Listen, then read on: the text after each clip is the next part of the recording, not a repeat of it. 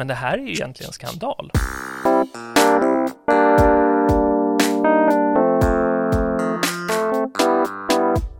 Hej och välkommen till Berg och Wernberg. Jag heter Andreas Berg. Och jag heter Joakim Wernberg. Vi har ett väldigt skojigt tema för dagen, nämligen Rätten att bli glömd, eller the right to be forgotten. just så. Men i enlighet med vår nya struktur kanske vi först vill dela ut lite ros och ris. Det kan vi göra. Har du stött på något som har glatt dig och som du tycker är värt att berömma och uppmuntra? Glatt mig vet jag inte, men det är en kombo av beröm och ett tips. Och det är eh, avsnittet den 8 januari i medierna i Sveriges Radio. Där tar de upp en fråga som jag, den fanns för ett antal år sedan på tapeten och sen har den bara försvunnit. Och det är vad som händer när eh, utryckningspersonal eller polis eh, twittrar och instagrammar och Ja, skaffar sig en ja. sociala medieprofil. Ja. Och jag är inte helt säker på vad jag tycker i alla detaljer, men jag tycker att programmet på ett förtjänstfullt sätt lyfter upp den här frågan igen och jag tror att det är hög tid att vi börjar prata om den. Jag hörde också det, jättebra. Ehm, Jag hittar inget att, att glädjas över. Jag nöjer mig med att identifiera eh, viss förbättringspotential i Mhm. medierna. Inte programmet, utan fenomenet. I synnerhet när det gäller rubriksättningen av nyheter rörande biverkningar eller problem kring vaccinet. Oh ja, Och eh, det är en betydande risk att eh, det lyfts upp problem i rubriken eh, och att folk felaktigt drar slutsatsen att om det uppstår ett problem efter vaccination så orsakades problemen av vaccinationen. Och även om det klargörs i artikeln så är det inte alltid att folk läser hela artikeln och eh, i synnerhet inte om det finns betalningsväggar och, annat. Så eh, jag undrar om inte programmet Medierna borde ta upp fenomenet rubriksättare. Men inte bara rubrik. Jag såg även eh, en artikel eller ett artikelpar, jag kommer inte ihåg vilken tidning det var, Mm. där man ägnar då en hel sida åt någon som säger att jag kommer absolut att vaccinera mig och en hel sida åt någon som absolut inte kommer göra det. Eh, Ja. Och jag vet inte om jag tycker att det är rätt värdering av hur man rapporterar om de här nyheterna. Nej. Eh, Det där kan vi säkert återkomma till. Låt oss nu kasta oss in i dagens mycket spännande ämne. Som är lite grann något jag har önskat mig att, att vi ska reda ut. Och så tog du på dig att reda ut det. Yes. Och jag upptäckte den här intressanta rätten att bli glömd när jag läste en artikel om en pianist. Dejan Lasic, och möjligen är det också så det uttalas. eh, Som gjorde en dålig konsert och eh, sedan krävde att Google inte skulle länka till den recension som Washington Post publicerade av hans dåliga konsert. För han tyckte att den var inte alls representativ för hur han brukar spela. Då kan man åberopa en EU-lagstiftning som tydligen ger människor rätt att bli bortglömda. Och jag tyckte det här lät helt bisarrt. Är det inte det Jocke? Vi, vi ser om vi kan komma tillbaka till din pianist Ja. Och så tar vi ett steg tillbaka och börjar i vad, vad, vad är det här för någonting? Ja, vad är det här för Eh, någonting? Rätten att bli glömd kommer alltså ur dataskyddsdirektivet som föregår GDPR som vi har pratat om i tidigare avsnitt. Just det. Eh, Så det handlar i grund och botten om eh, behandling av personuppgifter. Mm. Och eh, tanken här är att det handlar inte om att radera innehåll. Så i pianistfallet så skulle det inte vara att man raderar recensionen från tidningens hemsida. Nej. Första publiceringen är legitim. Däremot handlar det om att ta bort länken så att när man googlar pianistens namn Ja. så kommer den här recensionen upp. Och då tar man bort den länken, så googlar man namnet så ska just den recensionen inte komma upp. Och det var just det han var över. Den kom ju dessutom ganska högt på Google-träffarna. Ja, och här finns det ju en nyansskillnad då. Man kan ta bort innehållet eller så kan man säga att vi plockar bort den här recensionen ur sökmotorn helt och hållet så att inga resultat får generera den här recensionen. Ja. Eller så är det länken till själva namnet och det är viktigt att ha med sig det ändå för att Eh, man kan till exempel inte använda den här eh, lagstiftningen eller eh, praxisen på händelser. Så att du skulle inte på, på ett diktatoriskt maner kunna ge dig på att eh, hävda rätten att glömma händelserna på Himmelska fridens torg till exempel. Det var ju för väl. Så det här är inte en egen lagstiftning utan det är en del i en större lagstiftning och det finns någon dom som har tydliggjort att människor faktiskt har den här rätten. Ja, det här konkretiserades i en dom som kom från Europadomstolen eh, 2014. Ja. Det var en spanjor som heter Costella. Det är kul att få med namnet, vi återkommer till varför det är roligt att få med namnet. Japp. Men Costella heter han i alla fall. Eh, han hade gått i personlig konkurs och eh, återhämtat sig Och det var en tidning som hade skrivit om hans personliga konkurs. Mm. Och det här var ju besvärande för honom, för nu stod han på benen igen, han har återhämtat sig och man ska inte vara rädd för att göra affärer med honom längre. Eh, då försökte han få artikeln borttagen från tidningen. Så återigen, första publiceringen var det första han gick på. Men den ansågs vara legitim, så det, det vann han inte, utan den skulle ligga kvar. Mm. Då väckte han då talan mot Google för att få den avlistad från sina googlingar. Så om man googlar honom ska man inte hitta den. Den skulle finnas kvar men den skulle vara svårare att googla fram. Yes, och det är här vi kommer till kärnan i den här rätten att bli glömd, därför att artikeln finns kvar, men eh, det är som att säga det är legitimt att ha publicerat en artikel om Costeja och hans personliga konkurs, men vi önskar att eh, få människor ska läsa den. Men då är det ju inte rätten att bli glömd, det är rätten att bli gömd. Ja, det är helt rätt. Det handlar om tillgänglighet. Vilket och ju inte gör det mindre bisarrt. en av de tidiga Spontant. tänkarna kring det här, Victor Ja. Meyer Schönberger, som sitter på internet, eh, Oxford Internet Institute, han har beskrivit i en intervju jag lyssnar på, eh, så beskriver han det som att vi ska absolut inte ta bort innehåll. Det är lite som att vi kan lägga vissa minnen i en låda och lägga upp dem på vinden. Vill man verkligen hitta det här innehållet så ska man ju kunna ta sig ett glas vin och gå upp och rota i lådan på vinden, men det tar längre tid. Och det här är ju en, en bilden som eh, Meyer Schönberger förmedlar här är att det digitala minnet är för bra. Och vi har haft en process i samhället som har handlat om att vi glömmer, om, om någon skriver någonting om det i tidningen, Mm. då står du vid skampålen, men sen så i takt med att det kommer nya nummer av tidningen och diskussionerna börjar handla om något annat så blir du glömd och på det sättet kan du också bli förlåten. Så väldigt ofta så tangerar de här två varandra. När det egentligen ska handla om att glömma handlar det om att förlåta. Det där har du ju helt rätt i. Jag minns ju hur nyhetsflödet var före internets popularitet. Och då hette det ju att när, när du var skandalomskriven så, så skulle det blåsa över och när Ja. du en dag vaknar, kanske redan nästa dag och Ekot öppnar med något annat, så kanske att kvällspressen har något på det. Men sen har det blåst över och då är allting yesterday's news. Ja, Det är inte en term som speglar dagsläget Nej. längre. så är det. Eh, Okej, vad bra, då vet vi ungefär vad det är. Ja, Och, och så eh, finns det lite problem med det. inte så lite. Jag är imponerad över att du har lyckats hålla nere det till fem olika eh, problemkomplex som du har identifierat. Ja, det är Ska de vi se om vi kan kanske. jaga igenom dem? Det gör vi. vi. Den första kan vi avhandla ganska snabbt. Eh, Mm. Det är den som kanske har mest nyhetsvärde idag. Eh, Det är geografi. Om du har rätt att bli glömd, var ska du då bli glömd? Just det. Och här eh, avgjordes en dom så sent som 2019 mellan eh, franska data, eh, dataskyddsmyndigheten jag tror att de är en myndighet där också. Ja, motsvarande svenska dataskyddsmyndigheten eh, och Google.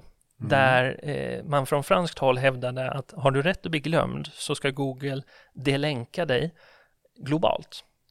Och här, här uppstår ju då frågan, ska rätten att bli glömd om man tillämpar den på det här sättet, eh, ska den gälla bara i ett enskilt land? Så till exempel om vi tänker oss att jag surfar in på google.se så hittar jag inte eh, den här skrymmande artikeln om Andreas Berg som du har Ja, fått det där glömd. förtjänar nog förtydligas att Google är ju inte alltid bara Google utan Google är lite annorlunda i varje land. Ja, Beroende på Och om det är google.se eller google.com eller google.dk. och delvis har den, den glidningen redan påbörjats. För att går du idag in på google.com så kommer du att bli flyttad till google.se baserat på var din IP-adress befinner sig. Så att du har, vi har flera steg här. Om vi tänker oss att man inte hade den förflyttningen som är en sorts geoblockering Mm. så skulle man kunna säga att om vi kunde gå in bara på google.fr eller google.se så skulle vi få olika resultat beroende på om Ja. du har Ja. blivit glömd eller inte.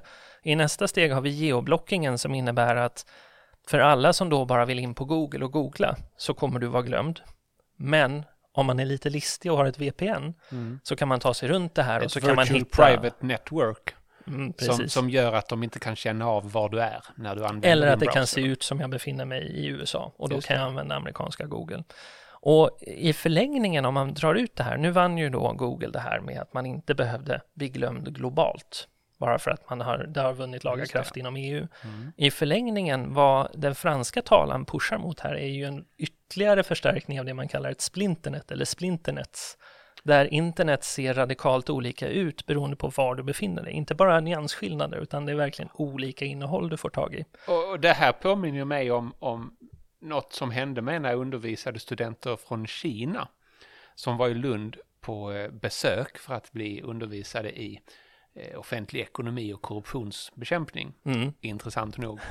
Eh, och då såklart passade på att googla en massa. Mm. Och bland annat fick reda på, eh, inte bara eh, massakern på Himmelska fridens torg tror de hade snappat upp tidigare, men de Mm. passade på att googla om en bussolycka eh, som de hade hört via utländska kontakter hände, men som inte gick att googla sig fram till någonting om i Kina.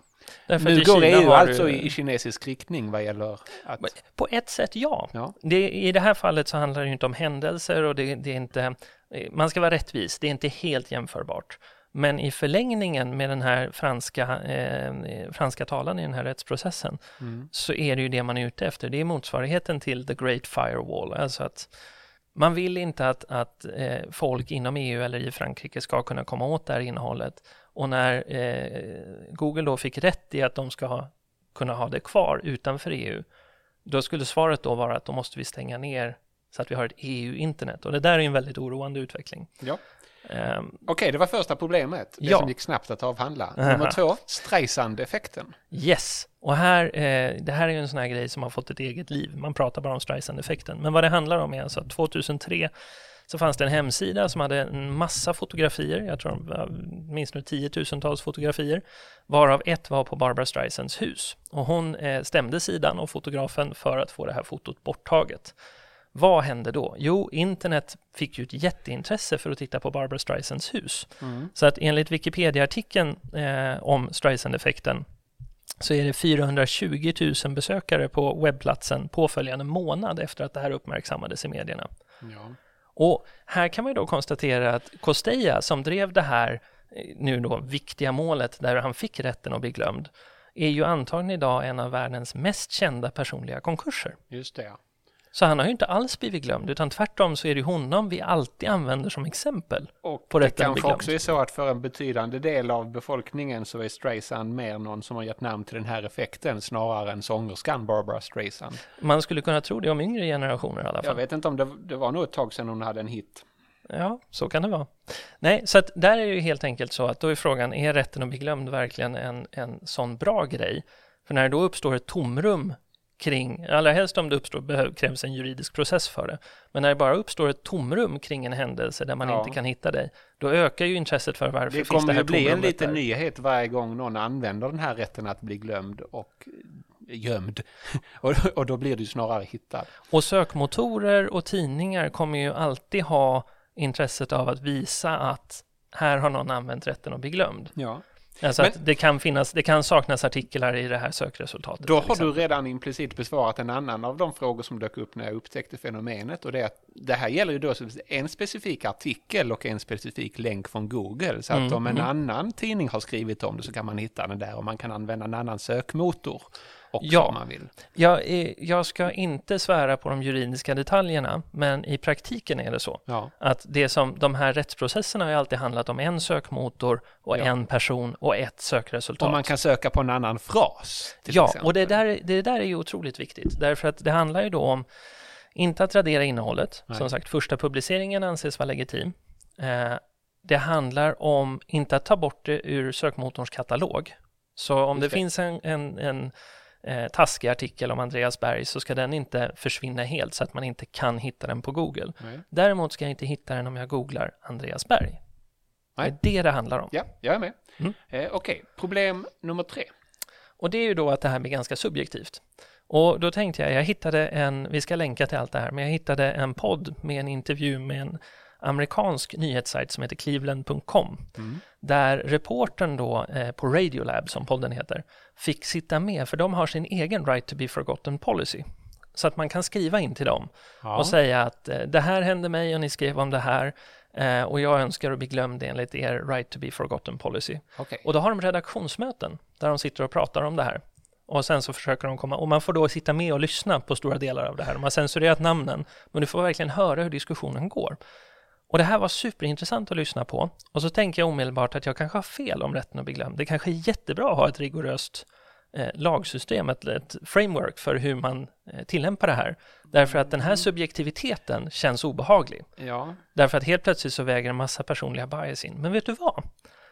Enligt rätten att bli glömd så ligger första prövningen på de privata aktörerna.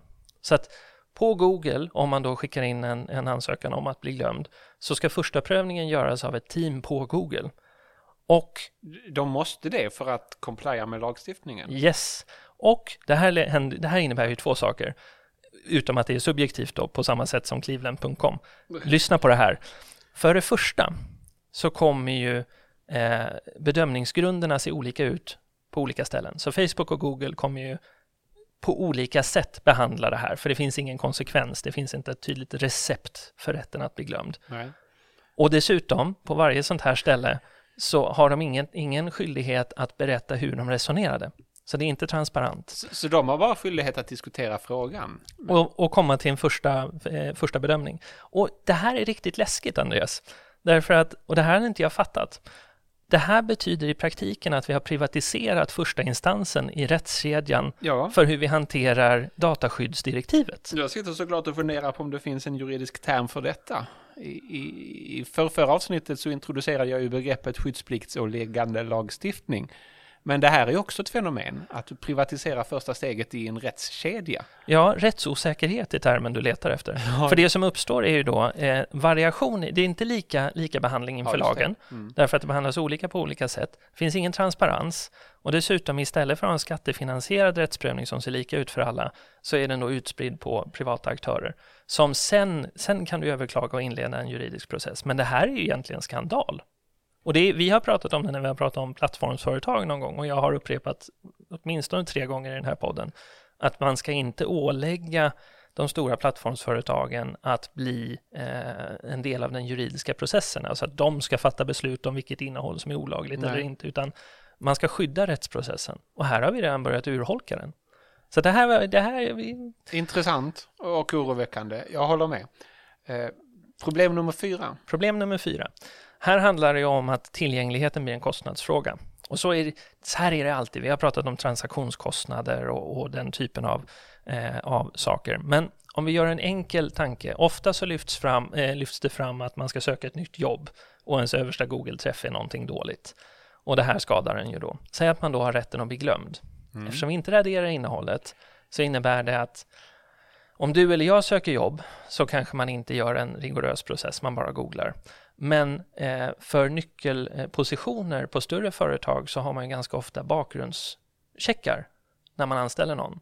Och på motsvarande sätt kan man tänka sig att om digitaliseringen här hade jämnat ut spelfältet för att hitta information så återinför du en kostnadströskel som gör att bara de som har råd kan verkligen ta reda på information om en person. Har råd eller, eller kan eller vet hur man gör. För det är intressant det här, man tycker att saker och ting som väldigt lätt kan kringgås inte är så jobbiga. Mm. Eh, Men eh, då umgås man nog väldigt mycket med andra som har koll på, på internet och teknologi. Mm. Eh, Medan för väldigt många så är det ganska stor skillnad på att, att slå på inkognito-mod på, på din webbläsare, använda virtual private networks tror jag väldigt få gör. Mm. Att, att det finns andra sökmotorer än Google tror jag heller inte att, att, eh, att det är helt spritt. Vilket gör att det är bara de som vet att om du kan de här knepen så hittar du Mm. Den problematiska eller intressanta till- informationen. Det handlar inte om att radera innehåll, det handlar om att minska tillgängligheten. Så det är som att säga, den här artikeln är vettig och den är legitim och den bryter inte mot någon, några, eh, några lagar. Men vi tycker att färre människor borde läsa den än vad som är möjligt idag. Vi vill minska läsbarheten. Ja, eh, okej. Problem nummer fem. Det sista problemet är, är eh, väldigt, väldigt enkelt. Det går inte att utvärdera den här lagen. Så den lyfts fram, och så är det väl när man börjar googla efter en specifik lag. Det finns alltid de som tycker, gud vad bra att vi har det här och det här skyddar den personliga integriteten. Eh, man kan fråga sig hur det här eh, står mot den personliga integriteten överhuvudtaget. Men det går inte att utvärdera den, därför att de som har blivit glömda, du kan ju inte samla ihop dem som en population och sen försöka hitta en kontrollgrupp och kolla, har det gått bättre för dem i livet efter det? Men låt oss vända oss till hur vi borde förhålla oss till det Ja, för det, det finns ju ändå lovvärda ambitioner och kanske ett problem eh, här som, som det är lätt att leva sig in i om du gör en dålig konsert och, och folk hittar det så fort de googlar det. Eh, Jag kan förstå att han kände sig ehm, lite orättvist porträtterad av, av sökträffarna. Så här, om vi tittar på, vi, kan, vi, kan, vi ställer upp frågan på det här sättet. hur vill vi, vad är efterfrågan på glömska informationssamhället eller hur fungerar glömska informationssamhället kanske är ännu bättre. Nu är första delen att informationssamhället glömmer också. Tänk på alla gamla devices med, med gamla hårddiskar där du inte har tömt ut allt innehåll. Apple försöker på olika sätt nu då låta dig spara ner de här som en spegel och så ladda ner dem igen. Ja, Men informationssamhället glömmer ju i format, så att det är inte linjärt. Det är inte som den här tidningsprocessen, att tidningen skriver om det en dag och sen börjar du räkna ner till du är glömd. är det sant? Man byter filformat till exempel. Plötsligt är något inte kompatibelt med något. Plötsligt Hade du konto på hårddisk. Lunarstorm? Eh, nej, det hade Okej. jag inte. Ja, jag kan outa mig med att jag hade det. Jag eh, plockade ju inte med mig någon personlig information från det när jag lämnade det. Nej. Och den informationen, möjligtvis finns den någonstans. Men det, man, det jag är ute efter här är att det är inte så enkelt att internet inte glömmer. Utan informationssamhället, internet, glömmer på ett annat sätt än vad vi är vana vid. Och det måste vi Mm. lära oss mer om. Och en viktig del av det här är ju att marknaden har ju börjat bygga in glömska i tjänster. Tänk Snapchat, Ja, som, som har hela som en poängen att, feature. att, att det är ett flow. Och det är till och med så att det var emot eh, eh, användaravtalet att ta screenshots av andras Ja. snaps. Men det är parallella processer därför att och jag var med på Six Degrees till exempel som var ett väldigt tidigt socialt nätverk Mm. som sedan konkade. Eh, men marknaden blir bättre på att behålla information. Om, om du är i, i Apples eh, ekosystem av produkter så är det nästan så att alla dina telefoner, iPads och datorer backas upp automatiskt Mm. eh, och följer med dig och, och du har lagrat mycket mer än vad du kanske är medveten om tror jag som vanlig användare. Men om du jämför historiskt Ja. så har ju antalet tjänster, också beteenden, eh, gått i balansen mot att premiera glömska. Snapchat är ett, det tydligaste exemplet, men titta också på hur många unga idag använder Instagram. De Mm. raderar sina konton då och då. Inte ta bort kontot, utan raderar innehållet och sen fyller de på med nytt som de tycker. Ja. återspeglar dem just nu. Mm. Så du får en helt annat förhållande till glömska som en feature. Och där tror jag kanske att, om jag ska gissa, så tror jag att vi kommer att se mer av det i framtiden. Så default-idén att det är bra att spara så mycket som möjligt, som mycket av IT-tekniken överhuvudtaget har byggt Mm. på, Ja. tror jag kommer utmanas av att nej, men jag vill välja var jag sparar och jag vill glömma. Absolut. Ehm, Men det är en, det är en det löser många problem, men Washington Post och Google kommer sannolikt fortfarande att sätta en ära i att, att bevara recensioner och att man ska kunna hitta Absolut, recensioner. du vill försvara din pianist. Men det, det man kan säga här om ettan, för att inte bara vara Mm. filosofisk, Mm. är att det finns ett intresse av att fundera på hur vi ser på straffregister. Man pratar om USA till exempel, och här är jag utanför min domän, för det här gäller jurister. Men i USA har du ju rätt att få eh, ditt, ditt straffregister dolt och i vissa fall även borttaget. På samma sätt skulle man ju titta hur ser det här ut i olika europeiska länder. När, hur länge lever sån här information kvar? Ja, det. Och kan vi koppla det till söktermer på ett annat sätt? För då är du inne på inputsidan istället för outputsidan. För det reglerar ju sig själv på ett annat sätt. Ja. Eh, men det, Okej. det är en övergripande tanke. Men det andra som jag tror är viktigt, det är att rätten att bli glömd handlar bara om att, att eh, forma sin integritet eller sin personliga berättelse gentemot allmänheten genom att ta bort saker. Men de allra flesta idag, om du googlar dem, och jag skulle säga om det är så att du vill ändra din, ditt personliga varumärke, Ja. eh, så är det ju lättare att göra det genom att lägga till saker än att ta bort saker. Mm. Så att väldigt många idag, om du googlar dem, så är det ju saker de har kontroll över som ligger på första sidan. LinkedIn-profiler, bloggar, Twitter-konton, Facebook-konton, där de själva väljer vad de postar för innehåll. Om Costeja hade postat saker och drivit en blogg och låtit sig bli intervjuad igen om hur han har åter... Därför blev jag sågad i Washington Post. Ja, det är pianisten, men, men spanjoren som gick Ja, i just det. Ja. konkurs. Därför konkade jag och kom tillbaks. Ja, Mm. då hade ju de sökresultaten varit nyare och kanske haft ungefär lika många läsare och därför hamnat högre upp. Ja, Så så, man- hellre än att bekämpa flödet så ska du go with the flow och försöka styra det. Ja, och lägga till saker, kurera Mm, aktivt din, egen, din egen berättelse. Eller Och det är väl ganska integritet. ofta som, som PR-konsulter använder det som tips när man är i blåsväder. Att försöka komma över och bli herre över historien. Det som berättas och gå ut Ja. före. Det att någon annan går ut med din version. Och här ska man komma ihåg att det är inte bara den nyaste informationen som premieras. Så att det, sökmotorerna försöker ju hela tiden hitta relevant information. Ja, Så att det går ju inte bara att slänga ut en, en eh, kaskad av Nej. positiva nyheter och hoppas på det bästa. Men en spaning här är ju att framtiden kanske har för sig att vi använder brusverktyg. Så om vi känner att sökresultaten på mig är inget bra, så genererar jag en massa brus som är nonsensresultat. Alltså, får, det, man googlar mig och så känner man, ja men det här var inte så mycket att titta på, och så är det först fem sidor bakåt som du hittar den där eh, besvärande artikeln. Mm. Men det är inte nödvändigtvis önskvärt. Nej, men kanske mer önskvärt än en dålig artikel. Du måste också fundera på hur olika aktörer kommer att använda Ja just det, men du skulle glömska. kunna hävda att, att om inte rätten att bli gömd finns så kommer folk att skapa en massa brus istället och det kanske är ännu sämre. Jag tror de kommer skapa brus ändå, därför att jag tror att både positiv ja, det... kurering och brus är mer effektivt än rätten att bli glömd. Ja, det är fullt tänkbart. Okej, sista eh, åtgärden, pressetik med tänder. Yes, och det jag är ute efter här är att hela rätten att bli glömd ställs hela tiden mot yttrandefriheten eller pressfriheten. Ja. Därför att det, du har ju legitima publiceringar men du vill minska tillgängligheten på dem. Så mm. det finns en spänning mellan de här två. Jag tror inte att det skulle behöva göra det. Tänk dig att vi tar bort rätten att bli glömd men vi lägger en tyngre rätt kopplad till pressetiska nämnden till exempel. Så när DN eller SvD eller någon annan publicist blir fälld för att ha gjort en felaktig publicering, istället för att göra en minimal rättelse som du och jag får kämpa för att hitta, mm. så, skulle, man, ja, så skulle man knyta eh, konkreta krav till att bli fälld. Att du måste på det sökresultatet säga den här artikeln har blivit fälld. Eller att du måste ta bort eller redigera det. Det verkar väl helt rimligt i, i väldigt många fall. Inte heller det skulle dock hjälpa den stackars pianisten. Nej, men om vi då återvänder till din pianist, ja. mot all den här bakgrunden, tycker du då att den här pianisten har rätten att bli glömd? Eller gömd? Nej, det tycker jag absolut inte.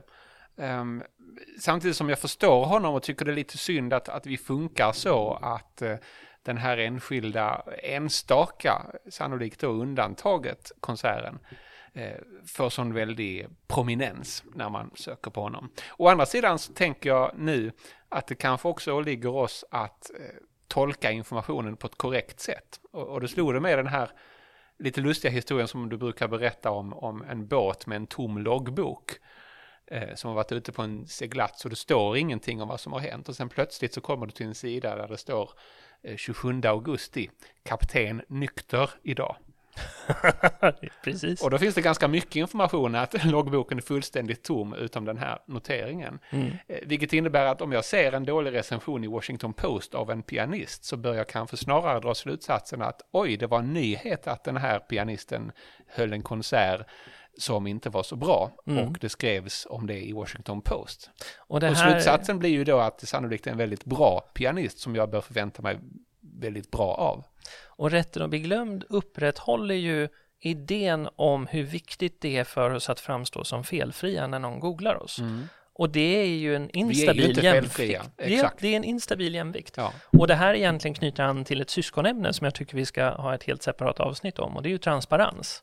Vad händer ja. om vi är helt transparenta med varandra? Ja. Det finns en författare som heter David Brin som har skrivit om det och, och hävdar att det är den enda jämvikten för ett framtida informationssamhälle. Så det går ju att kritisera på andra håll. Men... strävan efter fullständig felfrihet. Ja, jag det tror faktiskt det. Det är den intressanta slutsatsen. Och förhoppningsvis är det det vi kommer se i ungas beteende med de här medierna, att vi kanske blir mer toleranta mot olika typer av eh, sidor av vår personlighet. Vad är det mest komprometterande man kan googla fram om dig då? Ingen aning. Säkert en massa gamla bloggposter där jag tvärsäkert hävdar saker som sen har visat sig vara fel. Det kan nog även jag ha gjort mig skyldig till. Men de finns där och ingen är felfri. Så är det. Så är det. Vi är väl nöjda för idag? Det är vi. Tack för att ni lyssnat.